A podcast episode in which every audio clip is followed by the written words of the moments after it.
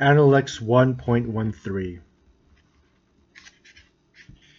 Master Yao said, Trustworthiness comes close to E, that you were, your word can be counted upon.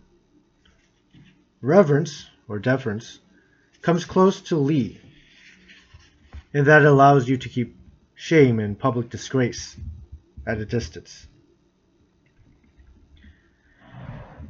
Those who are accommodating and those who do not lose with whom they are close with are deserving of esteem.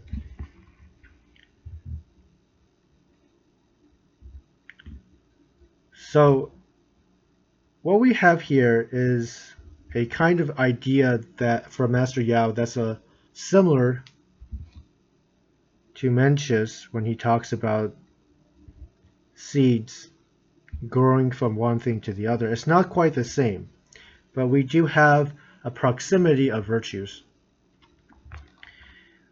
So what Master Yao is talking about is a sort of a um, a lesser virtue, perhaps, or maybe a sub virtue, in the sense that it is only a part of a larger virtue. But this is where um, one person can get closer to a greater virtue. Virtues are hard to understand because uh, at, a, at a certain point you don't really understand them until you get there. It's sort of like um, imagine climbing a mountain that's so high there are le- several layers of clouds that obscure your vision of the mountain, of the entire mountain. So a lot of a lot of us start at the bottom, and uh, we just remain there for most of our lives. So we don't really see what's up up there. We just assume that you know there are people better than us, but then there are some people that just take it too far. It's kind of ridiculous. Who cares about these guys? You know, they're hoity-toity or whatever term you want to use to describe them. But then let's say you do start cultivating yourself. You you do start walking up the mountain and then you get higher and higher and then you realize, well, there's actually more to it. There's more to it. And now the people you can't see these people down below. You don't really understand you know what they're doing, what they're up to. And then you keep climbing up until you get higher and higher. And you realize actually this mountain is really big. And there's a lot that was not seen, unseen. It was not understood. And that's a very important way to understand virtue. So we have trustworthiness. In other words, making good on your word, xin. It gets close to E and one of the things about E is that it can be translated to appropriateness. And that's what Roger Ames and Henry Rosemont translate E as appropriateness. It's an important consideration regarding E, but it's not entirely E. I, I don't I wouldn't I don't feel comfortable in translating E as appropriate. Um, as a one-to-one translation. The reason it's translated as appropriate is because uh, this is not like um, this is not like the thinking of Immanuel Kant, where you have this sort of um, categorical imperative, where it's always wrong to lie, according to Kant, or it's or at least popular interpretations of Kant, um, where it's always wrong to do, to murder or to kill. This is actually not true, and the most obvious example you can think of is uh, a person can think of is perhaps, let's say, uh, you're living in World War II's Germany, and some Nazi comes by and asks if you've seen any Jews um, and you have because you're sheltering them from persecution. well, you don't want to tell the truth in that situation. That would not be E. That would not be justice. That would not be right. And yet you are breaking your word. So trustworthiness or making good on one's word comes close to E, but it isn't E.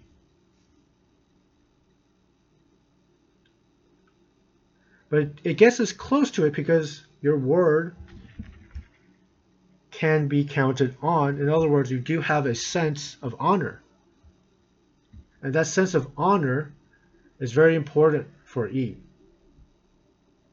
Men without honor, people without honor, they are not people you can trust, and they are people who will act selfishly in order to benefit themselves, but at the cost of what is right, and ultimately at the cost of their own humanity. Because beasts and birds do what's good for them without consideration for others. And that lowers the, the beauty that is present in their life. How they live is not beautiful. It is not something that is empowering, truly empowering. I don't mean this sort of, you know, fake, uh, this faux empowerment that, say, a lot of feminists might talk about empowerment is not about exercising power over others. Empowerment is you going out there and you're living your life in a way that makes you feel truly alive, that makes you, you feel the experience of beauty.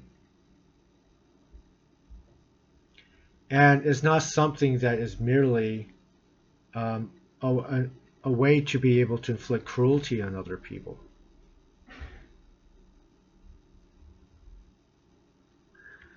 So, trustworthiness comes close to E in that your word can be counted upon. You could think of that as being a part of a sense of honor, a sense of righteousness, but it itself is not going to be E.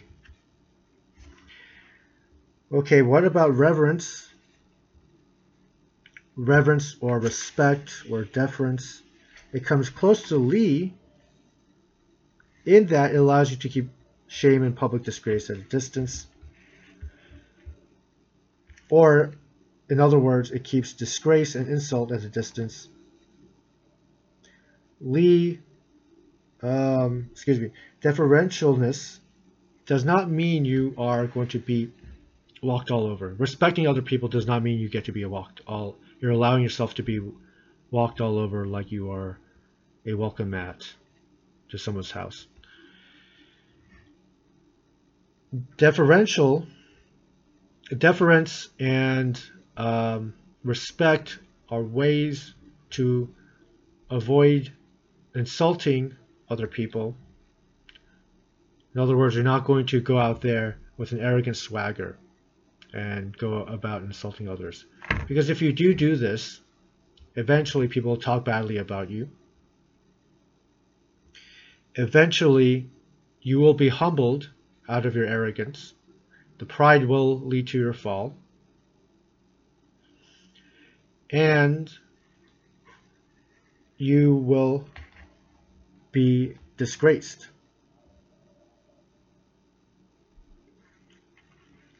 I actually don't really like this translation of uh, shame because shame is internal. Uh, I think a better term here is embarrassment. It, so, in other words, respect, deference, reverence allows you to keep embarrassment and public disgrace at a distance. Shame is internal, uh, whereas embarrassment is uh, something public. So, a person can be um, embarrassed if somebody knows that he did wrong but people can feel shame if the only person who knows that they did something wrong is themselves. That's, I think, a good way to keep um, maintain a difference between the word shame and embarrassment. Lots of people can feel embarrassment today, but unfortunately, not many people feel shame. And shamelessness, people who are shameless are sociopaths.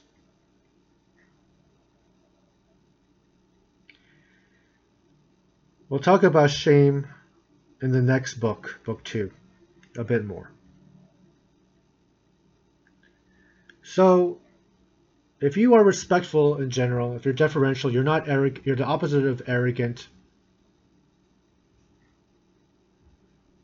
then it will prevent, it will go a long way in preventing shame, uh, excuse me, embarrassment and public disgrace and insult.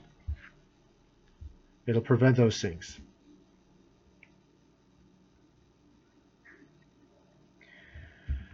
Okay, so uh, those who are accommodating and do not lose those with whom they are close are deserving of esteem. Uh, this is kind of a there's a difference between um, translations here, and um, but I just want to talk about this one uh, because the other translations um, don't really give much me more to say regarding this one. So here, those who are accommodating and those and do not lose those with whom they are close are deserving of esteem. What does it mean to be accommodating? Again, this is not about becoming a welcoming mat. Accommodating means you're not you're not overly stiff and rigid when you deal with others. In other words, if your parent is not respectful to your guest, to all of a sudden drop everything and just, you know, in the middle of the conversation and just completely get absorbed in your child asking you to play with her. That's not respectful. On the other hand, if you're the guest, you don't want to be over, overly rigid. You know, if the parent needs to quickly um, revert his attention to his child for a little bit, somebody's come up, that's okay. That's that's being accommodating. That's being accommodating. But there are lines here, and this is what makes living so difficult, and this is what this is what makes Confucius's virtue so great. Mencius calls him the sage of timeliness. I prefer um, the translation of the sage of appropriateness. I like that because uh, he does what's appropriate to the situation, to the people he's talking to. So sometimes you do accommodate to some degree. Other times, uh, you, you, it's not acceptable. It's not acceptable for somebody to bring their dogs to a restaurant, and certainly not acceptable for, for them to bring their dogs to a funeral. This is absolutely wrong. And so accommodation is something that has to do with not an intellectual calculation of what is right or wrong based off of using the moral principle as a premise. In other words, you don't go, it's wrong to bring dogs to uh, formal events, and therefore they shouldn't it shouldn't happen. I mean that might be true, but let's take something else that's a little easier to understand. Um, okay, Mencius talks about a situation where, or he's asked about a situation. Uh, in terms of what's right and wrong, in his culture, men and women should not touch unless they are married. So the question posed to Mencius is, let's say your sister-in-law, your brother's wife, um, is drowning. Would this mean that you should not still pull her out of the river? And Mencius says, to not pull her out of the river would be the act of a wolf. In this case, you should pull her out of the river because that's what's appropriate to the situation. It's not appropriate to give this married woman a very close hug that you're not married to. But if it means saving her life, then you can grab her hand and try to pull her out of the river, according to Mencius. So that's appropriateness. Now, there's also a difference between that and simply just excusing the situation because you feel cowardly or because the other person is more powerful or stronger than you or you are trying to get something out of them. So some people they let their bosses get away with a lot of inappropriate remarks or other inappropriate behavior. Behavior that's not Li, certainly. And they let them get away with it because they're trying to get a promotion or simply stay employed. And they'll excuse it as, as saying, oh, it's not a big deal or, some, or something along those lines. But that's not appropriate either. So Confucius is not excusing himself and going the easy way out, but he is adapting what is right according to humanity, according to what is beautiful, according to what is right, morally speaking, and does the optimal thing, does the best thing for that situation, given the situation, given the relationship to that person. And that's very hard to do. It's hard to do sincerely, and it's hard to do well, and it's hard to do morally, righteously.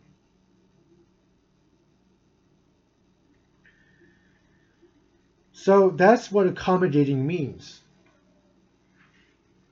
It's not to be a doormat, but and it's not to be overly stiff either. What about this next part? Do not lose those with whom they are close. In other words, if you have a friend, don't lose that person if you're close to this person. A lot of people, especially these days, they become they might become uh, wealthier they might become um, famous even they get promotions they make more money they get busier they become more esteemed. And then they leave their old friends behind. Not because these friends are no good not because these friends betrayed them not because these friends let them down but simply they deep down inside, uh, maybe they think they're too big, too uh, too good for them. Maybe they think they're just simply too busy. And this is not something that is deserving deserving of esteem. You should keep that closeness with those friends.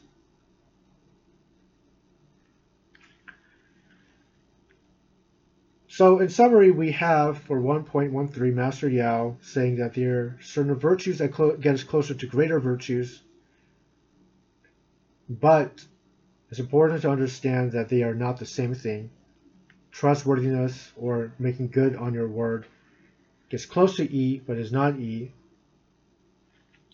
And being deferential or respectful gets you close to being Li, but it isn't Li, because Li is more than that. It's more than just simply respect. It's about doing the right thing as well in a beautiful way. A lot of people are respectful to their teachers in the classroom, but that's not Li. Not yet. And then finally, this accommodation is worthy of esteem because we have the right application the appropriate degree of application in the right ways. That's very difficult to do.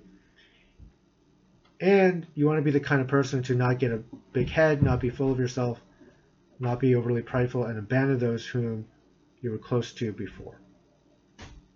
So that is 1.13.